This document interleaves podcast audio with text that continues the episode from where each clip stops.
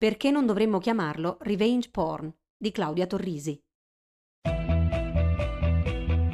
Ti piacciono i nostri podcast e apprezzi il nostro lavoro? Valigia Blu è un blog collettivo, senza pubblicità, senza paywall, senza editori. Per continuare il nostro lavoro abbiamo bisogno del tuo sostegno. Partecipa al crowdfunding per l'edizione 2021. Visita il sito valigiablu.it. Valigia Blu, basata sui fatti, aperta a tutti, sostenuta dai lettori.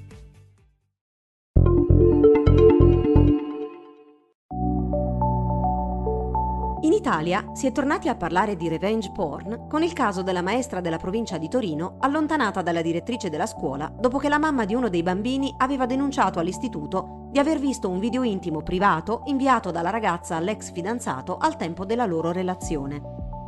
L'ex compagno aveva condiviso le immagini nella chat della squadra di calcetto, dove era presente anche il marito della signora. Questi l'aveva mostrato alla moglie, che ha ulteriormente fatto circolare il video facendo partire la gogna nei confronti della maestra, che è stata poi licenziata. La ragazza ha denunciato l'ex fidanzato e ha portato in tribunale anche la direttrice e la donna che aveva contribuito alla diffusione delle immagini.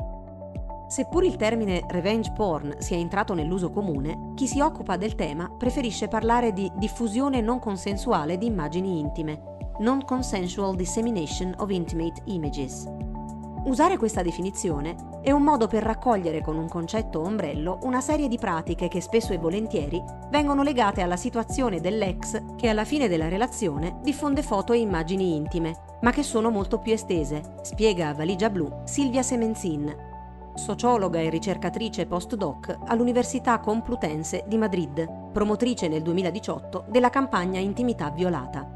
Il più delle volte parliamo di un fenomeno che funziona per così dire a catena, aggiunge. Quindi nel momento in cui qualcosa viene pubblicato su internet diventa virale, purtroppo specialmente quando si tratta di materiale intimo. Il problema è più ampio e pervasivo di quanto si pensi ed è anche cresciuto con la pandemia e il lockdown. Nel Regno Unito, ad esempio, la linea telefonica di assistenza promossa dal governo per chi subisce questo tipo di abusi ha ricevuto il 22% di chiamate in più rispetto allo scorso anno. Qualche mese fa, un'inchiesta pubblicata da Wired ha raccontato l'esistenza di un gruppo Telegram in cui circa 60.000 utenti si scambiavano foto e video di ragazze, anche minorenni, amiche, ex fidanzate, conoscenti, cugine, parenti. Ovviamente senza alcun consenso delle stesse alla divulgazione. Da maggio ad oggi, si legge nel report di Permesso Negato, associazione che dà assistenza alle vittime di violenza online, il numero di questi canali è triplicato, da 29 a 89 e gli utenti complessivi sono passati da 2,2 milioni a oltre 6 milioni. Il rapporto afferma che la diffusione non consensuale di immagini private a sfondo sessuale, a scopo di vendetta o meno, mostra un rischio generalizzato, nessuna classe sociale o demografica è esclusa. Quello che è fondamentale, secondo Semenzin, è mettere in chiaro che la matrice di questi comportamenti non c'entra nulla con il sesso, ma con il potere e la volontà di controllo, di punizione della sessualità femminile. Considerato questo, usare la definizione revenge porn è problematico e fuorviante per una serie di ragioni. La prima riguarda l'implicazione del concetto di vendetta. Evocare la vendetta innanzitutto riduce troppo il campo. In questo modo si tratta il problema come se fosse una questione esclusivamente tra due persone, un po' come succedeva con la violenza domestica. Invece è un problema più ampio, sono più persone che partecipano all'abuso, spiega Semenzin. Il più delle volte, inoltre, la vendetta non c'entra nulla. Un sondaggio condotto nel 2017 dall'organizzazione Cyber Civil Rights Initiative, che si occupa del tema, ha mostrato come il 79% di coloro che avevano condiviso immagini intime private, vendicarsi o fare del male alla vittima, non erano state motivazioni alla base del loro gesto. Molto prima della vendetta, secondo un articolo scritto dalla ricercatrice Sophie Maddox su gender.it, c'è quella che è stata definita la logica dell'outing, ossia il fatto che le persone possano ottenere un potere rivelando pubblicamente un fatto personale di altri, senza il loro consenso. Le norme sociali che colpevolizzano le donne permettono alle persone di fare outing del fatto che una donna si sia lasciata filmare, senza che questo provochi in loro alcun senso di colpa. Questa semmai ricade sulle vittime, insieme allo stigma sociale. La vendetta, infine, implica che ci sia stato un torto all'origine, addossando così una sorta di peccato originario sulle vittime. Come ha detto all'Huffington Post Lauren Evans, una donna inglese che alcuni anni fa ha trovato online alcune sue foto senza maglietta che sarebbero dovute rimanere private, la definizione di vendetta è che qualcuno fa qualcosa a te perché tu hai fatto qualcosa a loro. Implica che le vittime debbano aver fatto qualcosa per meritarsi questo. Anche il riferimento alla pornografia non è corretto, perché nel caso del porno si tratta comunque di un'attività consensuale, mentre il consenso è proprio l'elemento chiave mancante nella condivisione di materiale intimo che doveva restare privato. Non è pornografia, è un atto lesivo travestito da intrattenimento. Eppure, al di là dell'uso comune di revenge porn, quando si parla di questi casi si vedono spesso titoli e articoli che parlano di video hard e simili. Come si legge in un articolo pubblicato su Jacobin, sia vendetta che pornografia sostanzialmente distolgono l'attenzione della violenza agita, sostenendo e rafforzando le narrazioni giustificatrici e l'assenza di consenso rende queste pratiche violente e pertanto l'unico termine accettabile è violenza, assumendo finalmente la prospettiva e lo sguardo di chi subisce l'azione. Il corpo femminile è sempre sessualizzato, l'intimità femminile ancora viene criminalizzata, tanto che si parla del perché una donna si sia fatta riprendere, si sia fatta fotografare, perché abbia inviato la foto o il video, dice Semenzin, secondo la quale l'accento invece andrebbe messo sul comportamento degli uomini, che sono di gran lunga i maggiori autori di questo tipo di violenza. Secondo i dati raccolti dall'European Institute for Gender Equality, il 90% delle vittime di diffusione non consensuale di materiale intimo è composto da donne. I media e la società dibattono di revenge porn solo quando si verificano situazioni come quella della maestra della provincia di Torino, con conseguenze eclatanti come il licenziamento, o se coinvolge persone famose.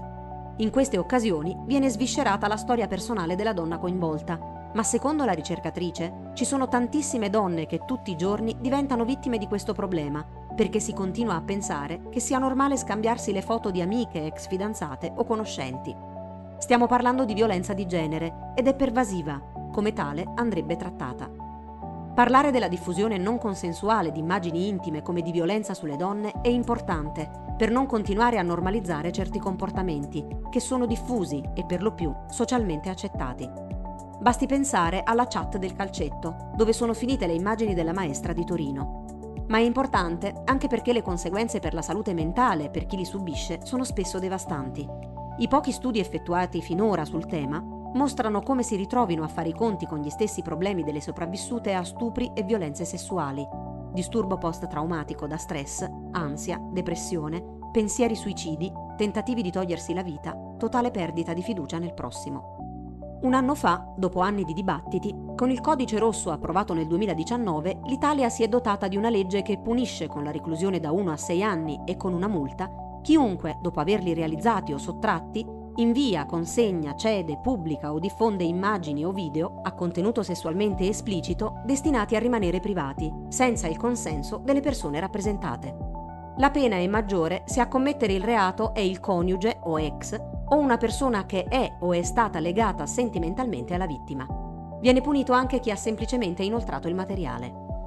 Questa legge è sicuramente un primo passo, anche perché è racchiusa dentro il codice rosso, quindi è stato riconosciuto il fenomeno come violenza sulle donne. E questo era fondamentale, così come il fatto che sia menzionata la questione del consenso, afferma Semenzin, la cui campagna ha contribuito all'arrivo in Parlamento di una legge. Ciononostante, secondo la ricercatrice, la normativa è stata formulata in maniera un po' frettolosa. Essendo sostanzialmente ricalcata su quello dello stalking, non prende in considerazione molte parti del fenomeno. Mancano ad esempio norme sulla responsabilità delle piattaforme o che rendano chiaro che si tratta di una catena. Ci sono pene altissime per chi condivide il video la prima volta, pene per chi condivide la seconda volta, ma prendendo ad esempio il caso dei gruppi di Telegram, come si fa a mettere in galera 10.000 persone? È una legge importante, ma c'è molto lavoro ancora da fare. Stando ai dati del Ministero della Giustizia, in 12 mesi ci sono stati 1083 procedimenti relativi a questo reato, circa 3 al giorno, di cui 121 hanno già avviato un'azione penale verso i responsabili. Ci sono state sei sentenze già emesse, di cui due condanne, tre patteggiamenti e un proscioglimento.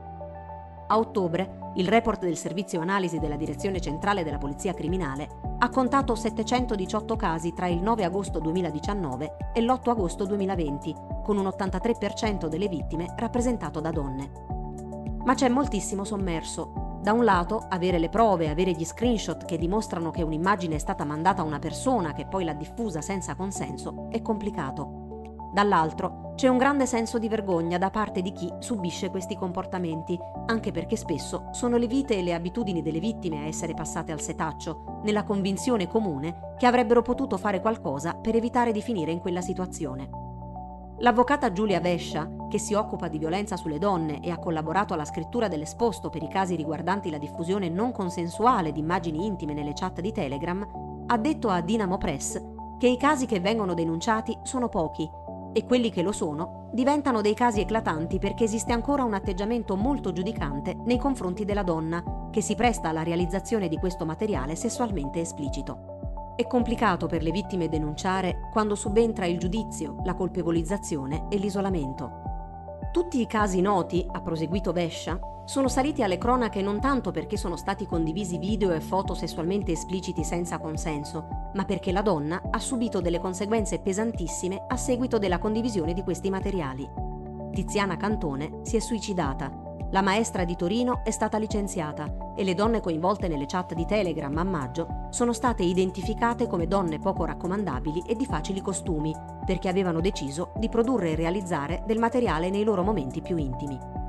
Anche per questo l'aspetto culturale è fondamentale nel contrastare questa forma di violenza. Io credo che sul lato pratico serva fare pressione a livello europeo sulle piattaforme digitali perché siano un po' più responsabili rispetto a quello che viene condiviso al loro interno e aprire un dibattito serio su questo, afferma Semenzin, che però aggiunge che se non si riparte dall'educazione non si risolve nulla. Servono programmi sulla parità di genere, sull'educazione sessuale, emotiva e anche digitale.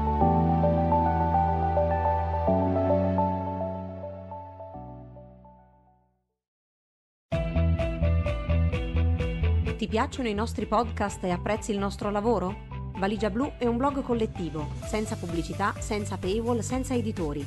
Per continuare il nostro lavoro abbiamo bisogno del tuo sostegno. Partecipa al crowdfunding per l'edizione 2021. Visita il sito valigiablu.it. Valigia Blu, basata sui fatti, aperta a tutti, sostenuta dai lettori.